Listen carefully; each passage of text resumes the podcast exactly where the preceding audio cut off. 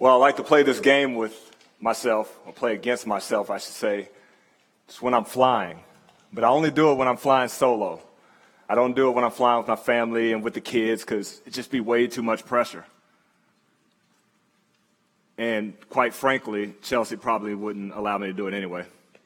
But the game that I like to play during this time that I'm flying is I want to perfectly time when I leave the house to get to and through the airport and get to my departing gate exactly 30 minutes before the flight takes off, which means they're just starting to board the plane. So a few weeks ago, I had to fly out of town for work. And again, like I normally do, I was doing the game that I normally play. So I had it timed perfectly. All the lights were green, no traffic. I got to the airport. I was hitting all the time markers that I had set out. And so I was in a good mood. I'm walking through the airport. I'm smiling and grinning. I'm saying hi to everybody. It's 6 a.m., so they're not saying anything back. They're just staring at me like I'm crazy. But I'm in a good mood. I'm smiling. And then I turn the corner, and then my face just dropped. Gosh, once again, I forgot to underestimate the unpredictable security line. So many of you that's traveled, you know that line can be very unpredictable. It can be short one day, and then the next day, it could, next day, it could take two hours for you to get through. But this one particular day, I all of a sudden was on pace, and then now I was set back because of this line. Now, this TSA security checkpoint line, typically the reason this backed up is because people fail to follow the rules. The rules are very simple. They tell it to you all the time. It's empty out everything in your pockets, place all your items on the belt, and keep your boarding pass with you. I could probably work for TSA. I know that line. So they should hire me. But it's very simple. They tell everybody this rule every single time. And it's never me, but everybody else seems to not get it. And it always backs the line up. So whether you're naive to the rule or you're just somebody that's convicted that this particular article that you have is going to be able to make it through the process, there's going to come a point where you're going to have to empty out everything and follow the rules, the rules that TSA has created. Well, just like with TSA checkpoint, there comes a time in our life where at the end of this all, we're all going to have to face a checkpoint. Right? God's going to call us all to empty out every minute of our life. And then he's going to ask the question I gave you all these people that I put into your life. What did you do with them? And I'll tell you right now, based on what the Bible says, an answer that answer is not going to be I made friends with everybody. I made sure everybody liked me. That's not going to be an acceptable answer. But tonight we're going to unpack exactly how God can help us make the single greatest impact on someone's life that we'll potentially meet this week. And that, like the boarding pass, will be acceptable to keep with you as you go through God's checkpoint. So if you open up your Bibles with me to Luke 15, we're going to dive into that. And in this chapter, we come to three parables Jesus gives us about the lost. We're going to focus on the first two today. Jesus explains the lost and the joy when finding them, starting at verse 1. It reads Now the tax collectors and sinners were all drawing near to him. And the Pharisees and the scribes grumbled, saying, this man receives sinners and eats with them. So he told them this parable What man of you, having a hundred sheep, if he has lost one of them, does not leave the 99 in the open country and go after the one that is lost until he finds it? And when he has found it, he lays it on his shoulders, rejoicing. And when he comes home, he calls together his friends and his neighbors, saying to them, Rejoice with me, for I have found the sheep that was lost. Just so I tell you, there will be more joy in heaven over one sinner who repents than over 99 righteous persons who need no repentance. Verse 8. Or what woman having 10 silver coins, if she loses one coin, does not light a lamp and sweep the house and seek diligently until she finds it? And when she had found it, she calls together her friends and neighbors, saying, Rejoice with me, for I have found the coin that I had lost. Just so I tell you, there is joy before the angels of God over one sinner who repents. So, although the environment might be different in these two parables, the similarities are the seeking and rejoicing over the lost. Both call together friends and neighbors to celebrate. And Jesus explains that this brings joy to all of heaven. The fact that Jesus explains joy twice in both of these parables lets us know the value that he has in every individual Christian that comes to Christ. But once you're saved, you don't just kick up your feet and think, that's it, life is now easy. The Bible commands us to go out and seek the lost. And God can use you as human agents to bring others lost to Christ. The way we do this, just so we're clear, is sharing the gospel. But that won't come without little resistance from the enemy. As we know, the Pharisees throughout the gospel despised what Jesus did. And it showed up again here in verses 1 and 2. It says the Pharisees grumbled. Right? They weren't happy that Jesus was hanging out with the tax collectors and the sinners. They wanted him to condemn them. So in, in sports, you hear this a lot, this phrase called home court advantage. So home court advantage is typically in big games, they talk about it, and most of the, most of the teams fight and lobby to try to get home court advantage. But what home court advantage does is it gives you many advantages as the home team, as it says, but more specifically, you have the crowd on your side. So although the crowd is not on the court or on the field competing with everybody, they play a pivotal role because their job is to distract the visiting team and give the home team the advantage. So they yell all kind of verbal things to you throughout the entire game. I played basketball in college, as you all know, and I've taken my fair share of, of abuse from the crowds verbally. There was one crowd in, in particular that I remember. We were playing St. Francis University. It's a college out in Pennsylvania. It was in 2008, my senior year. And I remember during that game, I was at the free throw line. And I'm standing at the free throw line and I'm getting ready to shoot my first free throw. And out of nowhere, the entire student section started chanting, Chelsea, Chelsea. And I was in shock. And I turned to the bench, and everybody literally was like, and that affirmed to me that, yes, they were saying my, at the, po- at the time, my girlfriend's name. And we had only been dating for about a year at the time, so I was, I was just thrown off. I had never heard anything like this. But because it was on Facebook, it was public knowledge. And I couldn't help but laugh because of the, the depths that the opposition went to to find out everything they could to distract me from actually making that free throw. I don't know if I made it or not. Um, let's not let's not even go there. Don't worry about that. But the point is, uh, they were trying to distract me from my ultimate goal. As Christians, we have to always remember that we are the visiting team here on earth. And the enemy will continue to do everything that they can to distract us from the ultimate goal of glorifying God. That brings us to our first point tonight. Let's write it down this way. We have to anticipate opposition from the world in evangelism. Anticipate opposition from the world in evangelism. The world is at constant war with God. And the Bible tells us there's no way to love both. John 15, Jesus says, If the world hates you, keep in mind that it hated me first. The world has a different view on things that pertain to life what we do as Christians seems foolish to them. 1 Corinthians 1:18 says, "For the world, excuse me, for the word of the cross is folly to those who are perishing, but to us who are being saved, it is the power of God." There's going to be some close relationships that you have with non-believers that will become more distant because the friendship wasn't built with Christ as the foundation. And they will reject the new addition of Christ. 2 Corinthians 5 17 tells us, Therefore, if anyone is in Christ, he is a new creation. The old has passed away. Behold, the new has come. It is not easy sometimes, and you're tempted to do everything that you can to salvage that relationship because you got so much history with that non believing friend. But I can just tell you, it, it, it's just going to grow distant. And that's just what it is, and we have to be okay with that. But what we can do is continue to share the gospel with them. I used to love math. It was my favorite subject until I got to high school and college. And the reason I couldn't stand math anymore at that point is because it was no longer just simple numbers. They decided to add in symbols, they decided to add in letters.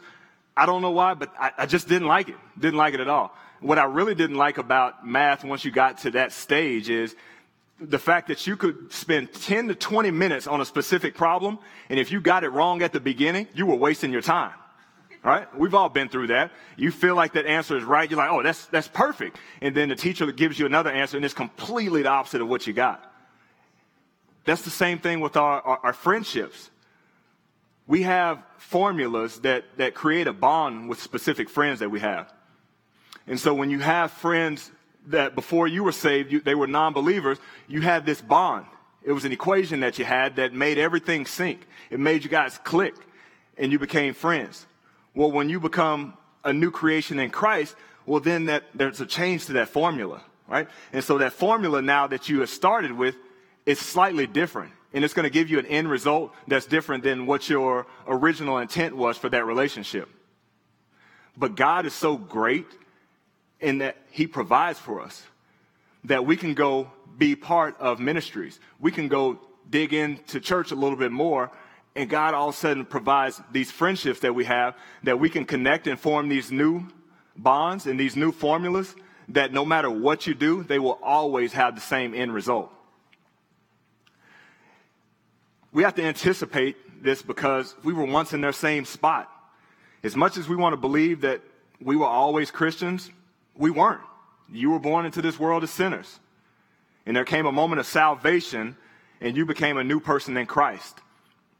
Ephesians 5 8 tells us, For at one time you were darkness, but you are light in the Lord.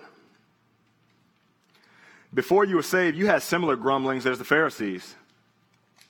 You'd see people doing things in church, and you're like, ah, why do they have to do all that? Why do they have to spend that much time? Some of you still are in here right now that are having these grumblings.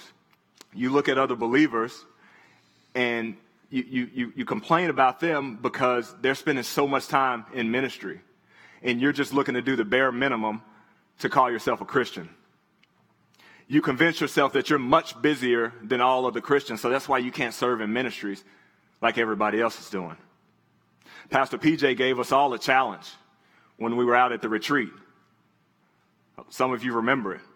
It was to go find a specific ministry to serve in.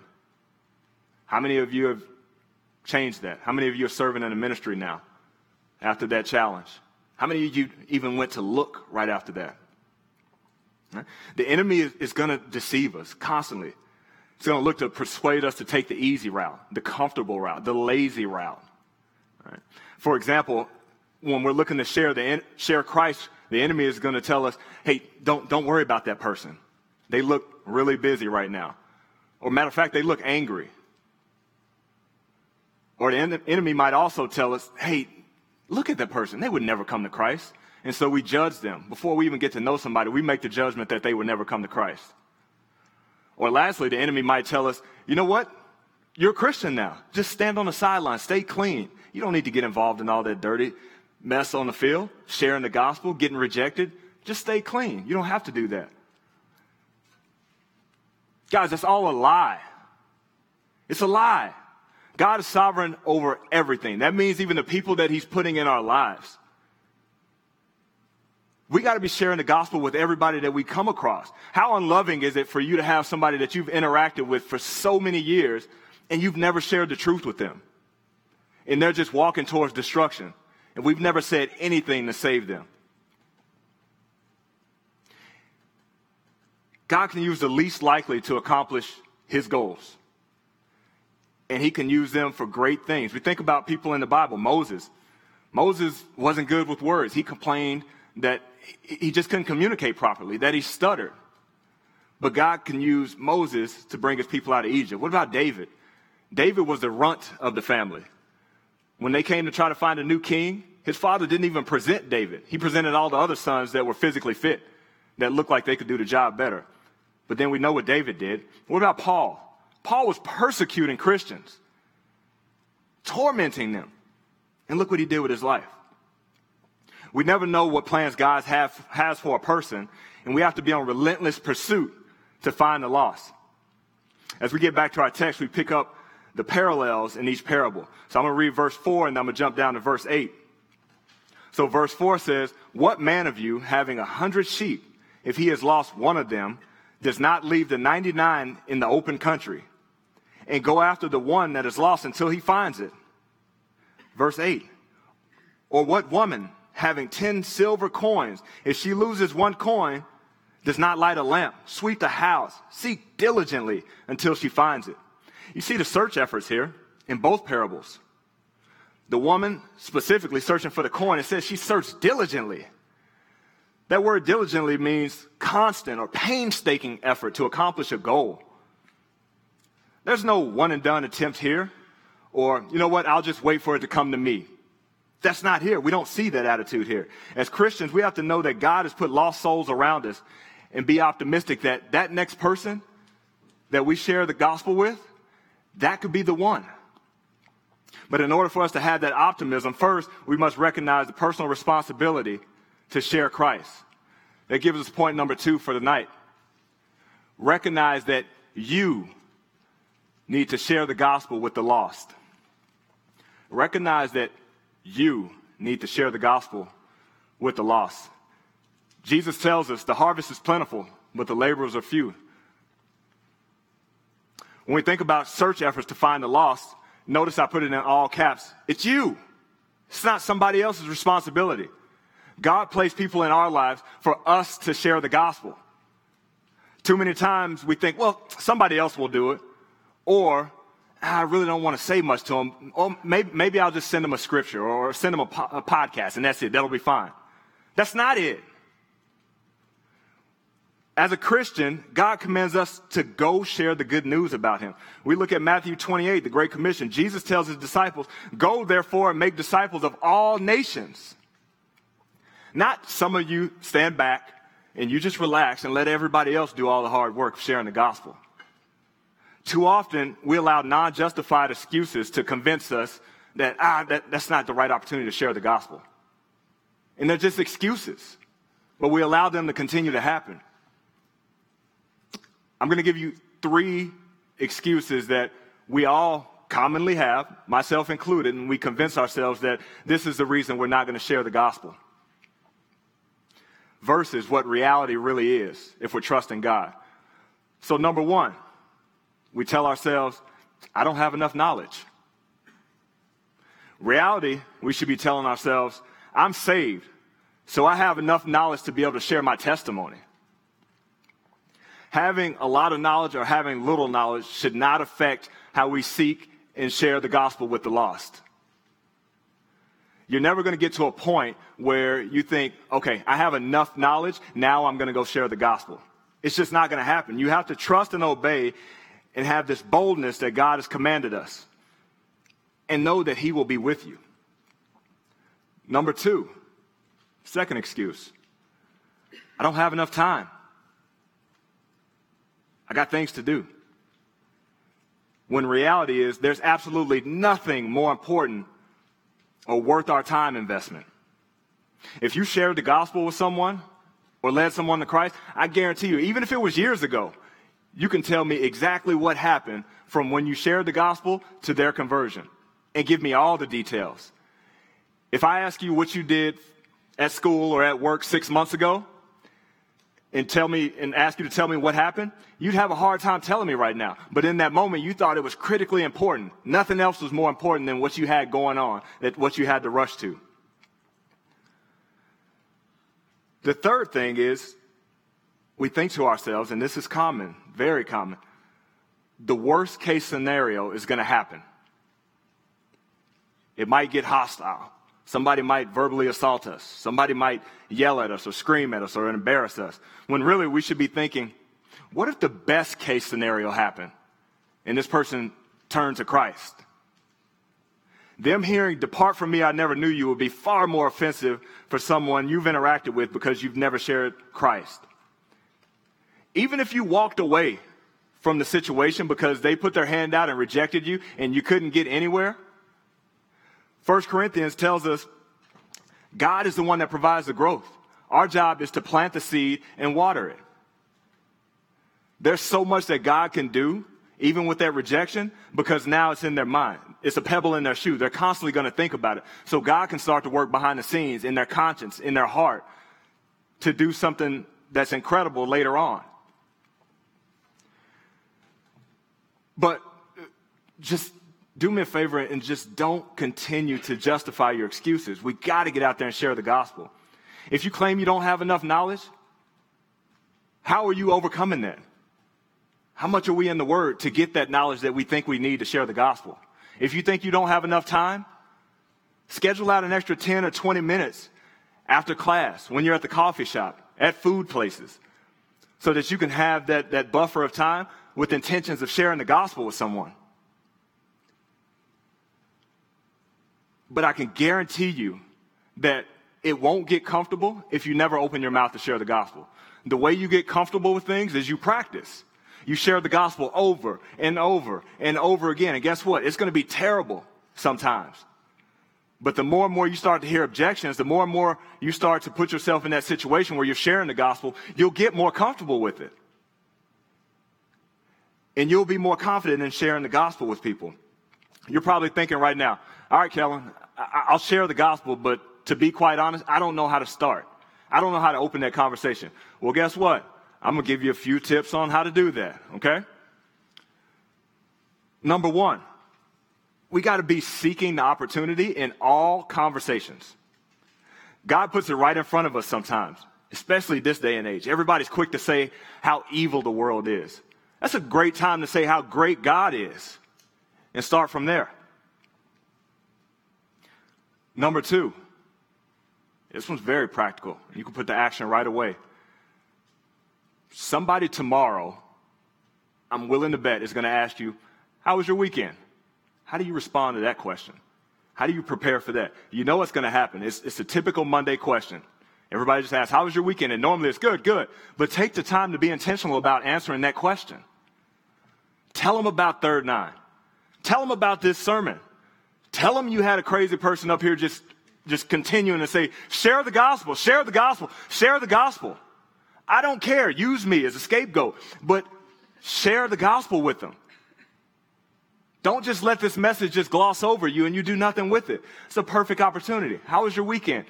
Well, we talked about in third nine about sharing the gospel. Have you ever heard the gospel? If you haven't, let me share it with you right now. They've asked you the question. There's no need to dance around it. Okay? Number three. This is another basic question, non offensive question. Have you ever thought about what happens when this life ends? Just ask somebody that. I'll tell you right now, a lot of people, they don't want to think about it or they haven't thought about it, which I don't think is true because God tells us in the Bible that He's put eternity on every man's heart and on their mind. So whether they're thinking about it or not, it's on their mind. And so there's something to talk about there. Number four, do you go to church around here? If so, where? And how does that church define how you get to heaven? And if the person doesn't go to church, hey, is there a reason you don't go to church? I'm just interested. And last but not least, in this one right here, you can pray this right now. If you're thinking, oh, I can do that, these things tomorrow when they ask me, how was your weekend? This is something you can do right now. And that's pray specifically to God to open up doors to share the gospel. But be careful. When you make that prayer, that opportunity is going to come. And so you need to be prepared to share the gospel. I can give you all these things to make it easy to get there. But it takes you being bold and opening up your mouth to share the gospel. That has to happen. Look, I can tell you from my own experience. Is it a little uncomfortable to initiate that conversation? Yes. Will excuses flood your mind? Yes. Could you possibly grow more distant from your friends? Yes. Yes. All of them are yes. And some of you might be thinking right now, well, I, I don't know if I want to answer yes to that question. Well, let me get really serious and ask you this question who are you seeking to please? Your lost friends or God? God is specifically commanding us to go out and share the gospel. So are you right with the Lord that's commanding you to do that when you're thinking otherwise? No matter what your personality type is, there's just, when you know what gift you have from God, there's just no way to bottle that up and not say anything. It hurts. It's got to come out. Every time you share the gospel, you're one step closer to bringing joy that Jesus tells us will fill all of heaven. Getting back to our text, we're going to jump into verse 6 and let's read about this joy. Verse 6 says, And when he comes home, he calls together his friends and his neighbors, saying to them, Rejoice with me, for I found my sheep that was lost. Just so I tell you, there will be more joy in heaven over one sinner who repents than over 99 righteous persons who need no repentance. Let's drop down to verse 9. And when she has found it, she calls together her friends and neighbors, saying, Rejoice with me, for I have found the coin that I had lost. Just so I tell you, there is joy before the angels of God over one sinner who repents. The great news is that when we find that one that's lost, we know and we can confirm based on scripture that they're rejoicing, they're cheering in heaven. And you get the joy of knowing it was well worth the search efforts. So let's write down our final point for the night. So our third point is be inspired that you are part of the plan to bring heavenly joy.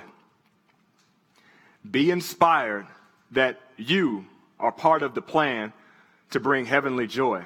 The fact that God wants to use someone as sinful and wicked as you and I is incredible. I used to work at Target uh, back in the day, and at Target, they had all these codes that all the team members knew for emergencies. They were different colors. So one specific code was code yellow. Code yellow meant when you heard that, there was a lost child within the store. So when you heard code yellow, the routine was there were people that had to communicate what doors, what exit doors that they were going to go cover. All the exit doors had to be covered to make sure that the child couldn't exit the building. If you didn't have an exit door, your, jo- your job was to run aisle to aisle, searching diligently for this child. One thing that had to happen that was not an option, whatever you were doing during that time, it had to come to a halt because there was nothing more important than finding that child. As everybody was searching, there is always one employee that gets the honor of finding a child and then bringing that child back to the parent. And they just get to feel the joy, they get to experience the joy when those, that parent reunites with their child. So there were a lot of people involved in this, right? It's the same thing with someone's conversion. There's a lot of people, and God is so involved behind the scenes. But God wants to use you. God wants to use you as that one person that can bring a child, bring a lost person to back to their parents, right? Bring them back to Christ where they belong. The amount of joy at Target also was partly because of the danger that was avoided by finding this child. Anything from child abduction to child getting injured in the store or even getting hit by a car if he was able to get outside. That's one of the many descriptions, or excuse me, the amount, uh, God is saving the spiritually lost from much worse. Revelations 14:10 tells us the three angels explain it this way for those that are in hell. He also will drink the wine of God's wrath, poured full strength into the cup of his anger, and he will be tormented with fire and sulfur. That's one of many descriptions that the Bible gives us about hell. Being removed from that in which we all deserve should cause us to rejoice. Now, all this that I said tonight, it might ring hollow to you if you're not, if you haven't personally given your life to Christ. You're not going to have that desire to seek diligently for the lost if you don't realize something's missing. For the saved that are here, because Jesus has not returned, that means they're still lost out there. There's work to be done. They might be in this room right now, and you know it. Don't assume just because they come here, they clearly understand the gospel. We hear it all the time in baptisms. People spend years and years, their entire lives in church, and they never clearly understood the gospel. And they never gave their life to Christ because it just wasn't clear to them. The veil wasn't lifted from their eyes. We got to go out and share the good news. This life is short, and there's absolutely nothing more important than being certain on where you or others you interact with are going when this life ends. I love that quote from C.T. Studd. It says, Only one life will soon be past. Only what's done for Christ will last. It's easy to be busy, guys, but make sure you're busy with things that'll last. I got a chance to uh, read this article yesterday. It was published on Friday and the, the title of this article was Former Prince of ISIS Turns to Christ. I thought that was just two polar opposites, so I just, I just had to read it. I was curious on what this was all about. But after I read it, I was so convicted by this article. So, if you don't know what ISIS is, ISIS stands for the Islamic State of Iraq and Syria. And basically, they're a, a militant organization that they protect and enforce the Islamic laws. Most of you have probably heard about them uh, because they're designated as terrorist group. So anytime we have terror activity, they, they first thing they do is related to ISIS, um, and then they go from there. So that's probably where you heard about it. But as I, as I read this, I learned that there was a guy named Peter. And Peter was part of this organization that oversees their missionary type organization, and they're built to go reach the unreachable. And so, Peter specifically, over the years, has been sharing the gospel and meeting with Muslims on their territory. And so, if you don't think that's risky, there's more to that story. So, Peter sharing the gospel with Muslims, not backing down, being extremely bold about this he received a call one day, and it was from one of the religious leaders in ISIS. His name was Mohammed. They had another name for him, but to protect this guy now, they call him Muhammad. So Muhammad called Peter and wanted to meet with him one on one. So Peter agreed. And Peter knew at that time he was meeting with Muhammad that this guy could possibly be trying to kill him.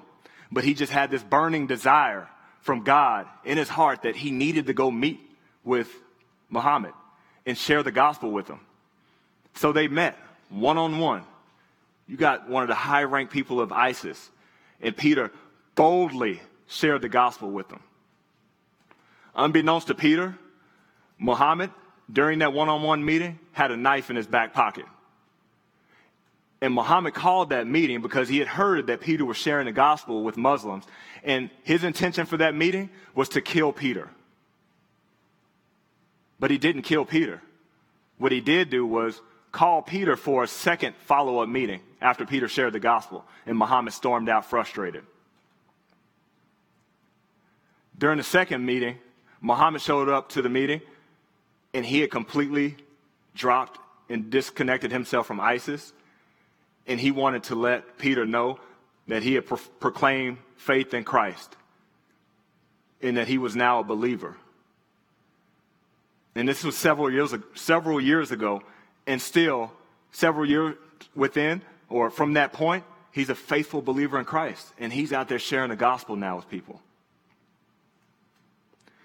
You see, Peter just obeyed the same command Jesus gives you and me in Scripture constantly sharing the gospel. He, just like us in our daily lives, had no idea what God had been doing behind the scenes. God had already been working on Muhammad long before he met with Peter. Listen to these comments that Muhammad made. This was before he actually even heard of Peter or met with Peter. He said, Previously, someone asked me why I was a Muslim and I didn't have a clear answer. He didn't know why he was a Muslim. He said, I researched to find proof that Islam is right, and I found nothing. Nothing. And we're talking about a, a prominent figure in Islam, someone that people look up to.